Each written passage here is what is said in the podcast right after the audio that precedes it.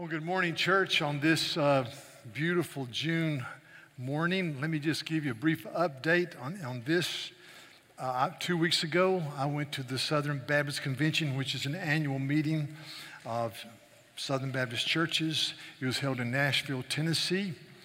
And I thought the convention went well. Just briefly, I've already sent out a little statement from the in the email, but I, I'm, I'm thankful for our collegiality of churches. I believe that we are um, biblically strong in our boards, in our seminaries. Um, uh, I think that some good things were said and done. One thing that was done, there was a resolution introduced that basically said that we find our identity only in Jesus and not in any other theory or ism, and that was particularly geared toward something that's called the critical race theory or intersectionality, which I think was a very good statement but I was there. Uh, somebody asked me, texted me while I was there, and then we had lunch afterwards, and he said, Do you think that uh, the conservative resurgence or the biblical fidelity of the Southern Baptist Convention is set? And I said, No. It's not set in my life till Jesus comes.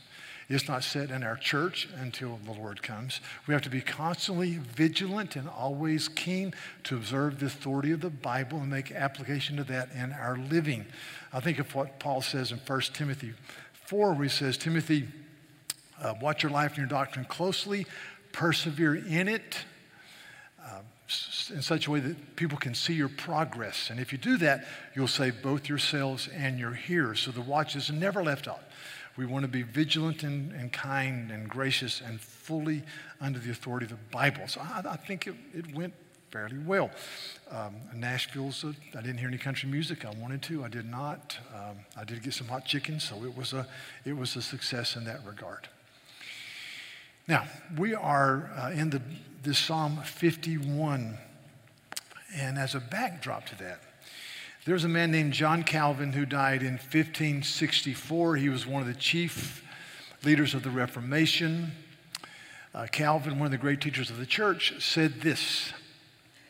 He said, Devotion to God or piety is reverence joined with love for God, which the knowledge of his benefits induces or prompts or carries us along to the knowledge of his benefits induces. And then he goes on and says in this incredibly concise and beautiful statement from his institutes, he says, uh, until we are fully aware of the fatherly care of God and his nourishment of us by his mercy, we will never yield to him willful obedience. I think it's an incredible statement. So that you, we, we, can stand over people with the stick sometimes and demand certain things, but Calvin says that, that we, have got to get people to see the, the, the, the reverence for God joined with the love of God, which the knowledge of his benefits prompts. And as we understand and grapple with the fatherly goodness of the Lord and his ongoing tender care for us, when that happens, then we have willful obedience. So, so with that as a background, listen to Psalm 116, which talks about this whole issue. Psalm 116, verse 1 I love the Lord Jehovah because he has heard my voice and my pleas for mercy. Because he inclined or stooped, see, he stooped down to hear me. Therefore, I will call on him as long as I live. Verse 7 Return, O my soul, to your rest, for the Lord has dealt bountifully with you. You have delivered my soul from death, my eyes from tears, my feet from stumbling. I will walk before the Lord in the land of the living. So, this, this resolution that flows from the understanding of the benefits of the Lord. Listen to Psalm 56, just two verses verse 9 or verse 11 and 12, or 12 and 13. Listen, I, I must perform my vows to you, O God. I will render thank offerings to you, for you have delivered my soul from death, my feet from falling, that I may walk before the God in the light of life. Therefore, I must do these things. There's a, a distinct resolution to do these things. So we come to Psalm 51. You see the same pattern in David's prayer here. David has been exposed as a man who's been involved in seducing um, and having an affair with another man's wife. She becomes pregnant. He has her husband killed with a cohort of brave warriors with him. He has lied, he has coveted, he's covered it up, and he's miserable. So here's a man who's an adulterer, a multiple murderer, a liar, a thief, and a, co- a coveter, and his sin is exposed. And he writes Psalm 51 out of the deep anguish of spirit, where he says, Have mercy on me, O God, according to your steadfast love, according to your abundant mercy. Blot out all my transgressions, wash me thoroughly of my iniquity, and cleanse me of my sins. He's just pleading with God. And then you go drop down in the psalm, and, and he comes to the statement where he says, he says, I've sinned against God. He says, you, you, you delight in truth in the inward being. You teach me wisdom in the secret heart. And then he just says, God, if you wash me, I'll be whiter than snow. If you purge me with hyssop, I shall be clean. With hyssop reflects the sacrificial system. They would dip the hyssop in the blood and sprinkle it on the people to declare them clean. It's a forward looking to the coming of Jesus. So he says, Do that in my life. Cleanse me, change my heart. And, and, and, then he says this uh, to me is one of the most phenomenal statements in the Bible. Verse 8 Let me hear joy and gladness. Let the bones that you have broken rejoice. Let the bones you have broken in disciplining me and in calling me back by your fatherly goodness, let them rejoice. And then verse 9, he receives the forgiveness. Hide your face from my sins and blot out all my iniquities. Get rid of them. And, and in light of that, he, he prays, he gives five petitions that I've covered the last few weeks. He says, As you do that, create in me a clean heart, O God. He says, God, you've got to do it. Says, I, I, am, I am a wayward child. I've, I've walked away from you. Please create afresh in me a clean heart and renew an unwavering spirit within me. And, and then he says this Cast me not away from your presence and take not your Holy Spirit from me. don't, don't, don't take your Holy Spirit from me. Don't cast me out. Restore to me the joy of your salvation. He says, Myself, my joy's gone. I've been walking in disobedience. I have no joy. Let me have that joy again as I understand forgiveness. And then he says, And uphold me or sustain me or prompt me, prop me up with, with a willing spirit that says, I want to be obedient. And he says, And as you do that, as I understand those benefits, it will call forth from me three different things, which we're going to discuss this morning from verses 13 and following. So, so but, but, what he's saying is that, the Lord, you not only have to forgive me, verse 9, but you must empower me. You must change my heart continuously. That is our prayer.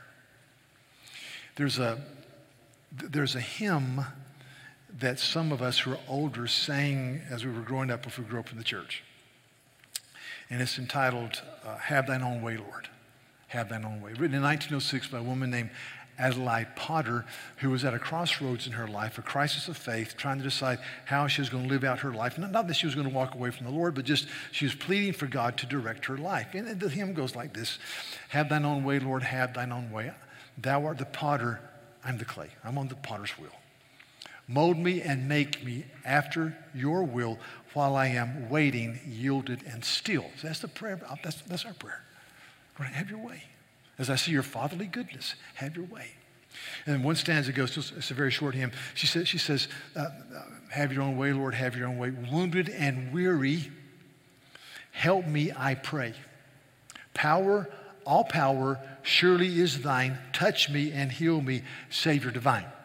So she says, Lord, I am, I'm wounded, I'm wounded and weary. And I say that. And then she says this, have your own way. Hold o'er my being absolute sway. Fill with thy spirit till all shall see Christ only always living in me. So, so it's, it's a prayer for, Lord, energize me, empower me to live for you. See, David has tasted forgiveness. He's pled for new heart, right spirit, Holy Spirit empowered, joy and a willing attitude. And now he says, if you do that, Lord, here are the results as I contemplate what you've done in my life. The first is this. Then, see, then I will teach transgressors your ways, and sinners will be turned back to you.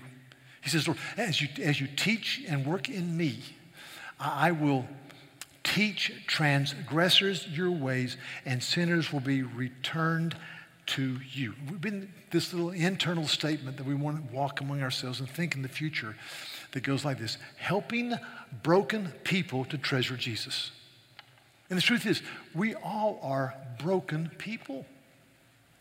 We're broken people who speak to broken people. We're not perfect people. Nobody has it all together. We are helping broken people to treasure Jesus. Um, Charles Wesley was uh, the brother of John Wesley, lived in England, 1700s. I think he died in 1803 or something. But anyway, Charles Wesley, uh, raised in a, in, in, a home where he was taught the gospel, uh, worked hard to earn God's favor. And then, as a young adult in his early 30s, he came to understand that you're saved by faith alone through what Jesus has done for you on the cross. We add nothing to it. And the joy exploded in his heart because he truly understood the gospel. Shortly after that, this account happened. He's on a coach traveling with two other people. One of them is a very wealthy older woman. And Charles Wesley on this ride says, I'm going to take the opportunity to teach transgressors your ways. And so he says, I, I have been, I've come to understand the forgiveness of sin through Christ alone. He says, for many years, I thought I had to earn it. Now I know this freely given to me if I repent and believe. God works in my heart. He says, I realized that I deserved hell, but God has saved me by the work of Jesus. And the the older lady wasn't here and she kind of gave the harumps. And he said, in, in fact, young, in fact, madam, unless you repent and believe, you too deserve hell and damnation. And she said, Sir, if I could, I would beat you with my cane. And uh, I don't know what happened after that, but that's the end of the story. And I, thought, you know, I read that and I thought, that, that, that's the way the, the world, don't, don't tell me I'm a sinner. Don't tell me I'm broken. Don't tell me that, that I, I can't fix myself completely. Don't tell me I'm not self sufficient. So th- that's what the lady said to, to, to Charles Wesley. Wesley wrote thousands of poems, he was a prolific writer. But one of them was put to music, and it goes like this Jesus, the name that calms my fears, that bids my sorrows cease. Tis music in the sinner's ear, tis life and health and peace. This is all about treasuring Jesus with our lives. The world says you got to work to earn it. The gospel says you simply receive it. And so that, that, that's why David says, he says, as, I, as I've tasted this, my commitment I want to teach transgressors your ways and may sinners be turned to you. Let me tell you how that works. A few examples. In, your, in the marketplace of, of life, in your neighborhoods, in your families, among your coworkers. You get to know people. And people say to you, maybe one day you're talking and they say, you know, I, I'm struggling. They would say, I'm struggling with guilt. I've done some things I'm just ashamed of. You say, you know, I have too. Everyone here has done things they're ashamed of, unless you're two years or less. Okay? And, and so you're, you're, you say, I, I have too. He says, but I just, this is what I, I, I've come to understand that the eternal God became a man and died on the cross so that my sin and guilt can be wiped away. In fact, the Bible says it's as far as the east is from the west, which means it's infinitely separated. That's all I have to say. They would say, well, that's not, I'm not there. I said, well, that's just, but I want to teach transgressors your ways. Or somebody will say, well, I, am a person who lives with anxiety. I, I just, I'm, I'm, anxious about it. And there's reasons to be anxious. You know, you look at the future and you go, ah, I don't, I don't know. I mean, I'm, I'm anxious. You say, well, I struggle with anxiety too. Anybody that reads the news and thinks, but I, I used to believe that there was maybe a creator God that made everything beautiful and walked away, but now I believe that creator God became a man and, and as he walked the face of the earth, he said that not a bird will fall from the sky without the Father's knowledge. And the Father loves us. He said that the Father has numbered the very hair upon our head, and the Father loves us. So, so I still have anxiety, but my anxiety has, has, has diminished because I, I think I can trust Him. That's, that's it. Marriage. I mean, you, you have, we all have friends who are married. Some of us are married. Uh, marriage, by the way, today, Sarah and I have been married for 41 years. Yeah.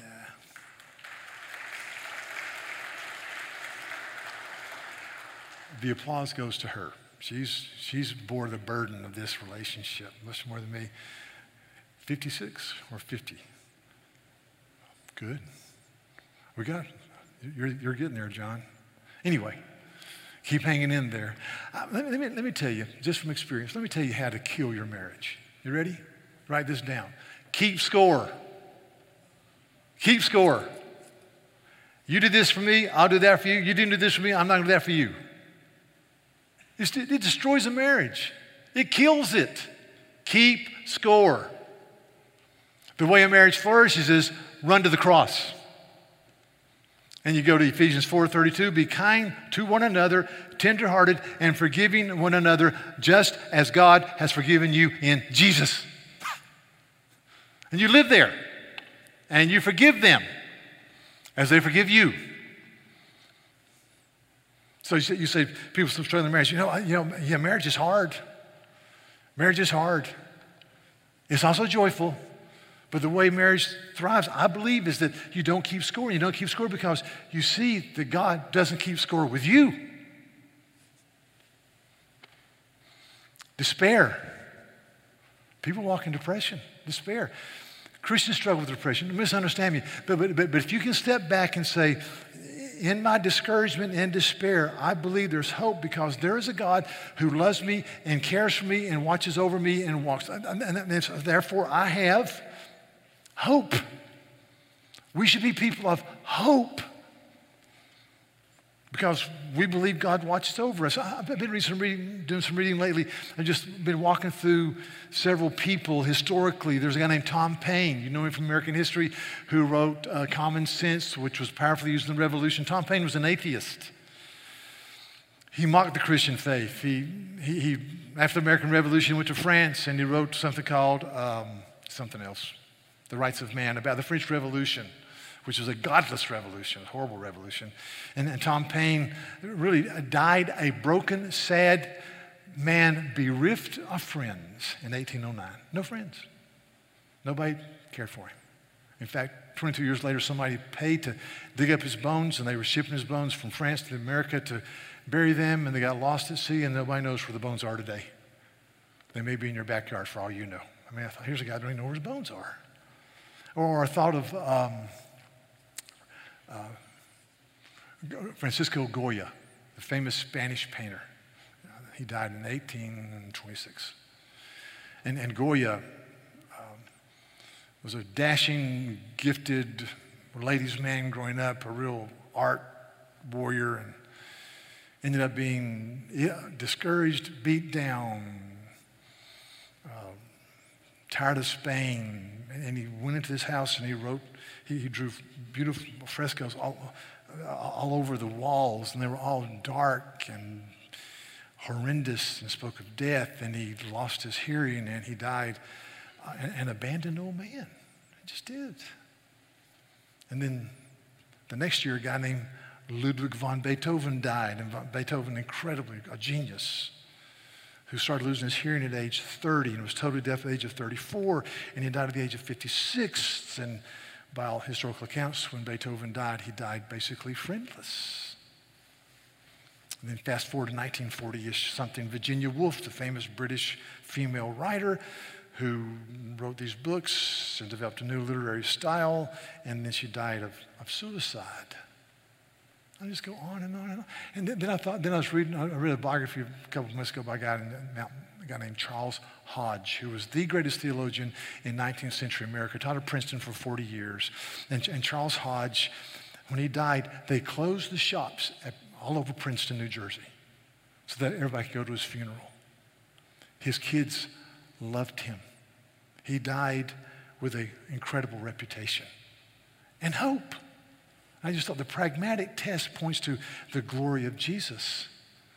And I thought about one of my favorite verses, Proverbs 14, verse 26 and 27 says, In the fear of the Lord, one has a strong foundation, and for his children it will be a refuge. What's that? What's that promise? The fear of the Lord is a fountain of life, turning a man from the snares of death. And that's hope. That's hope. So, so number one, you have a desire to communicate what God has done in your life. Number two, there's a forgiveness that leads to celebration. Listen to verses 14 and 15. Deliver me from blood guiltness, O God. O God of my salvation, and my tongue will sing aloud of your righteousness. O Lord, open my lips, and my mouth will declare your praise. It's a forgiveness that leads to celebration. Verse 14, David backs up, here's what David is thinking in his heart. I believe he's thinking, he says, Can it be, is it possible that God can forgive me of the murder of Uriah and his brave cohort? Can God really forgive that? He says, he says, he says, so, so deliver me from blood guiltness, murder O God, O God of my salvation. And, parenthesis, as I am forgiven, my tongue will sing aloud of your righteousness. I will sing, I will celebrate, I'll be glad. We need to be a celebrating people because God has forgiven us and we, we've, we've, we've tasted that.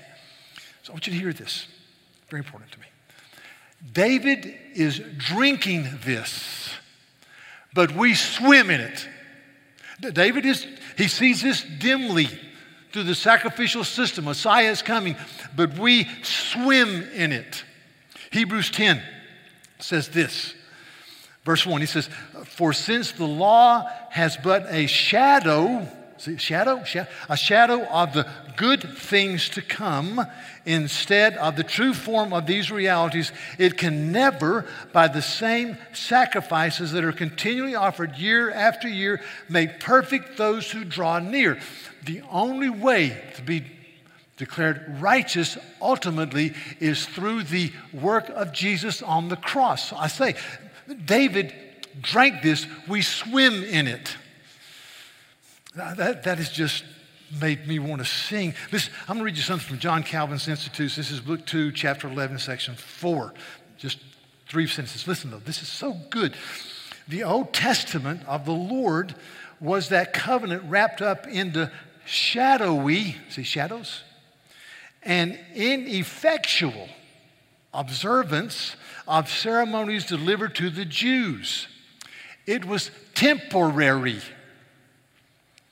because it remained, as it were, in suspense until it might rest upon a firm and substantial confirmation established by the blood of Jesus. Explain, listen, it was temporary, it was shadowy, it was even suspenseful.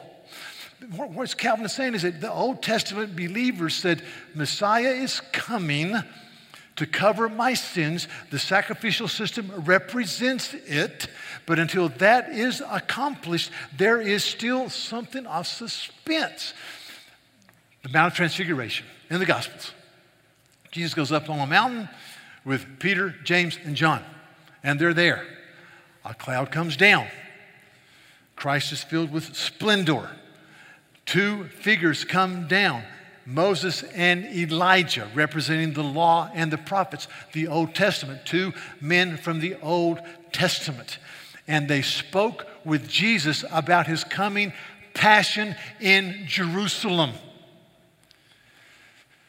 And then Peter, because didn't know what to say, said, Let's build three tabernacles one to Moses, one to Elijah, one to Jesus. And they were gone. And a voice said, this is my beloved son, hear him, basically. So, so my question is, and this is my opinion, okay? What did Elijah and Moses talk with the Lord Jesus about? Here's the answer, in my opinion. They were talking to him, we know about the coming passion in Jerusalem. What they were saying is, Almighty God in the flesh, finish the calling you've embraced. Take our sins and the sins of these men and the sins of your people to the cross. Do not turn aside from what God has called you to do. See, there was a sense of suspense until the cross firmly established once and for all the forgiveness of sin. So I say to us that, that while David drank this, we swim in it. We realize it's all of grace. Man, this makes me want to sing. Let me give you this verse. This is your verse. I want you to memorize this verse this week. Just, we, we can do this. John 6 37. Listen to this. Jesus said, All that the Father gives me will come to me, and whoever comes to me, I will never cast out. Never. Never. It's, it's accomplished. I'm in Christ. Never. If, if I was buying a dog today or a cat, I would name the cat or the dog never. Just so I would remember that. Never, never. So, John Newton, the slave trader, the immoral man who came to Jesus and wrote Amazing Grace. He wrote this. I'm going to give you one paragraph of a letter he wrote. This is, he was 42 years old. He would die 40 years later. He's now in the ministry preaching Jesus. And he writes a letter to a friend. This is what he says. This is so good. Are you not amazed? sometimes that you should have so much as a hope that poor and needy as you are, the Lord thinks of you. But never be discouraged. For if our physician is almighty, our disease cannot be desperate. And if he cast none out that come to him, why should you fear? Never cast out. Our sins are many, but his mercies are more. Our sins are great, but his righteousness is greater. We are weak, but he is all power.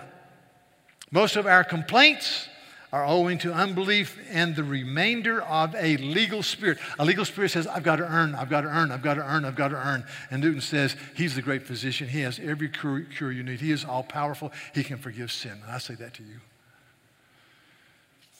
And I, I just, uh, there should be forgiveness and celebration in our lives. You see, when you, when you celebrate the goodness of Jesus, you forget yourself.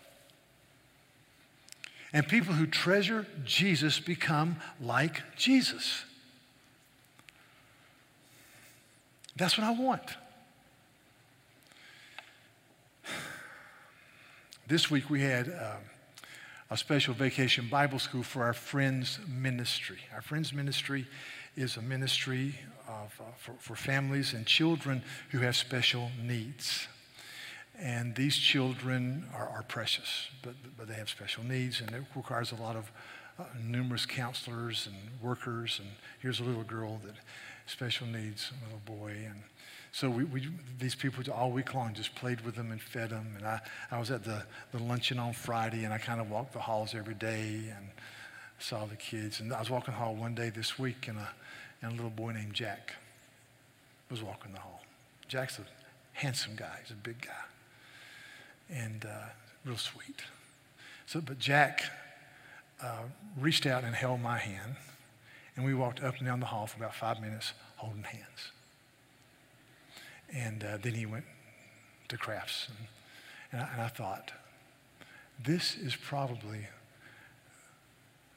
more than anything else I've done this week, more like Jesus than anything I've done. It's, it's just, I just, I just thank God for these people. Let me, me just, this is an aside. If I was a 23, 24, 25 year old guy who wanted to get married, and if you're 23, 24, 25 and you're a guy, you should want to get married. That's not a, you know, unless you're called to singleness. I would go to the church, a Bible believing, Jesus honoring church, and say, Who are the young women that teach Sunday school? Or take care of nursery people or work in a friend's class. I want to marry a woman like that. I'm just telling you. That's what I do. But because people who treasure Jesus become like Jesus. I want that. The third thing in this passage is, is there's a happiness that flows from a life of repentance. Repentance is turning from sin to the cross. Repentance is turning from selfishness to Jesus. Listen, David says, verse 16 and 17 For, for you will not delight in sacrifice, or I would give it. You will not be pleased with a burnt offering. The sacrifices of God are a broken spirit, a broken and contrite heart, O God, you will not despise. And this is what David's saying. David is saying, during all of my covering up of my sin, my half heartedness that preceded my sin, and my adultery, my murder, I still went to sacrifice. I still went to the, to the sacrificial system. I, I, I, still stood there as a king and watched them sacrifice, and I probably sang the hymns and did the thing, but, but my heart wasn't in it. He says, he says if, if the Lord delighted in mere, in mere sacrifice, I'd give it. If he was pleased with burnt offerings, I would do it. He says, but the sacrifices of God are a contrite spirit, a a, a contrite and broken heart, O Lord, you will not despise. In other words, the sacrificial system was, was to mirror what I was feeling inside of myself. Just as we take the Lord's Supper. You know, when we take the Lord's Supper, we're saying, this represents who I am.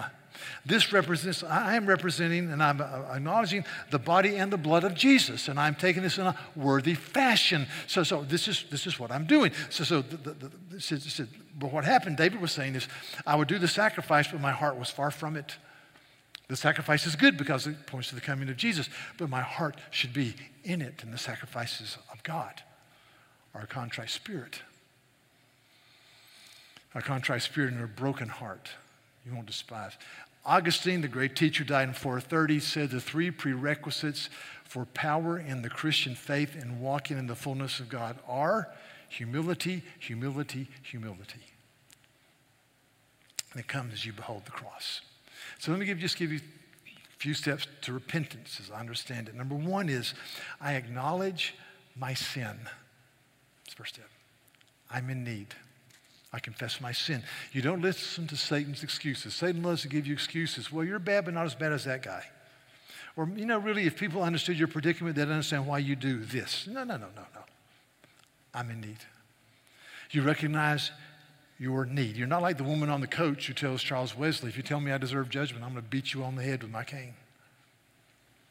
The second thing is you, you run to the Father's heart and embrace. This is what the Lord says. This is in Isaiah 57, verse 15.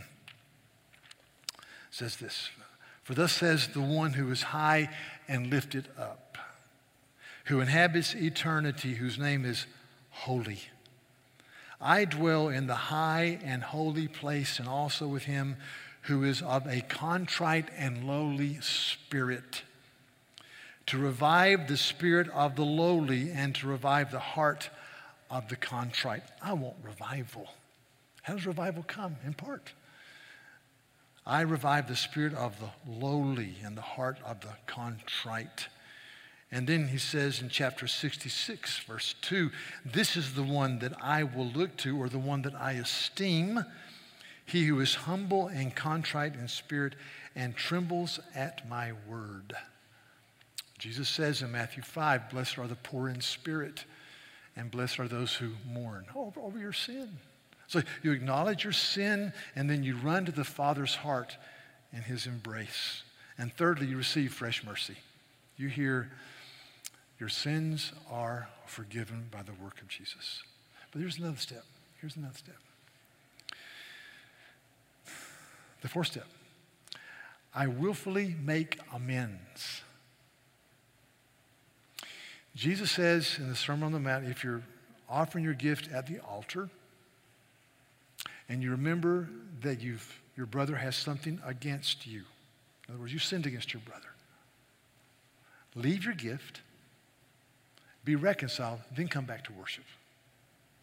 In other words, if I've publicly said something that is wrong, detrimental, uncaring, if I've done something to hurt someone, I go to them and I ask their forgiveness. Just if it's, a secret sin, with it before you and God. But an outward sin that other people have heard, you, you say, please, can, can, we get, can we get this right? You see, see, the sacrifices of God are a broken spirit, a broken and contrite heart. The benefit, the, the, the knowledge of the benefits of the living Christ that he pours in our life, David says, involves our desire to communicate to other people the goodness of God, a, a, a forgiveness that leads to a deep celebration, deep, deep gladness, and, a desire to walk in known repentance. And may God give us the grace to live that way. Let's pray. Lord, I, we are um, in, incredibly mindful that you are glorious and you are good because we see the cross. And we pray that you would work in us to have an understanding of the glory and goodness that you, the fatherly pleasure and the ongoing sustaining mercy that you give to our lives. I, I pray that you would bring that and that the knowledge of those benefits would compel us to be the people of God that will lead to usefulness and joy and fulfillment and happiness. We want to be that type of people. We want to teach transgressors your ways. We want to speak with such love and dignity that sinners will return to you. We want to understand our forgiveness in such a way that we celebrate. We're so glad. And we want to be people who walk in the repentance that brings happiness and usefulness.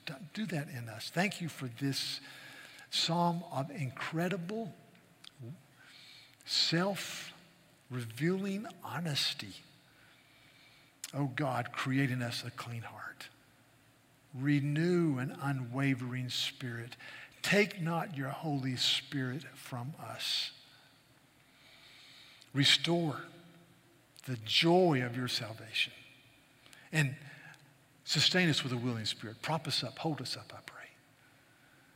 In Jesus' name.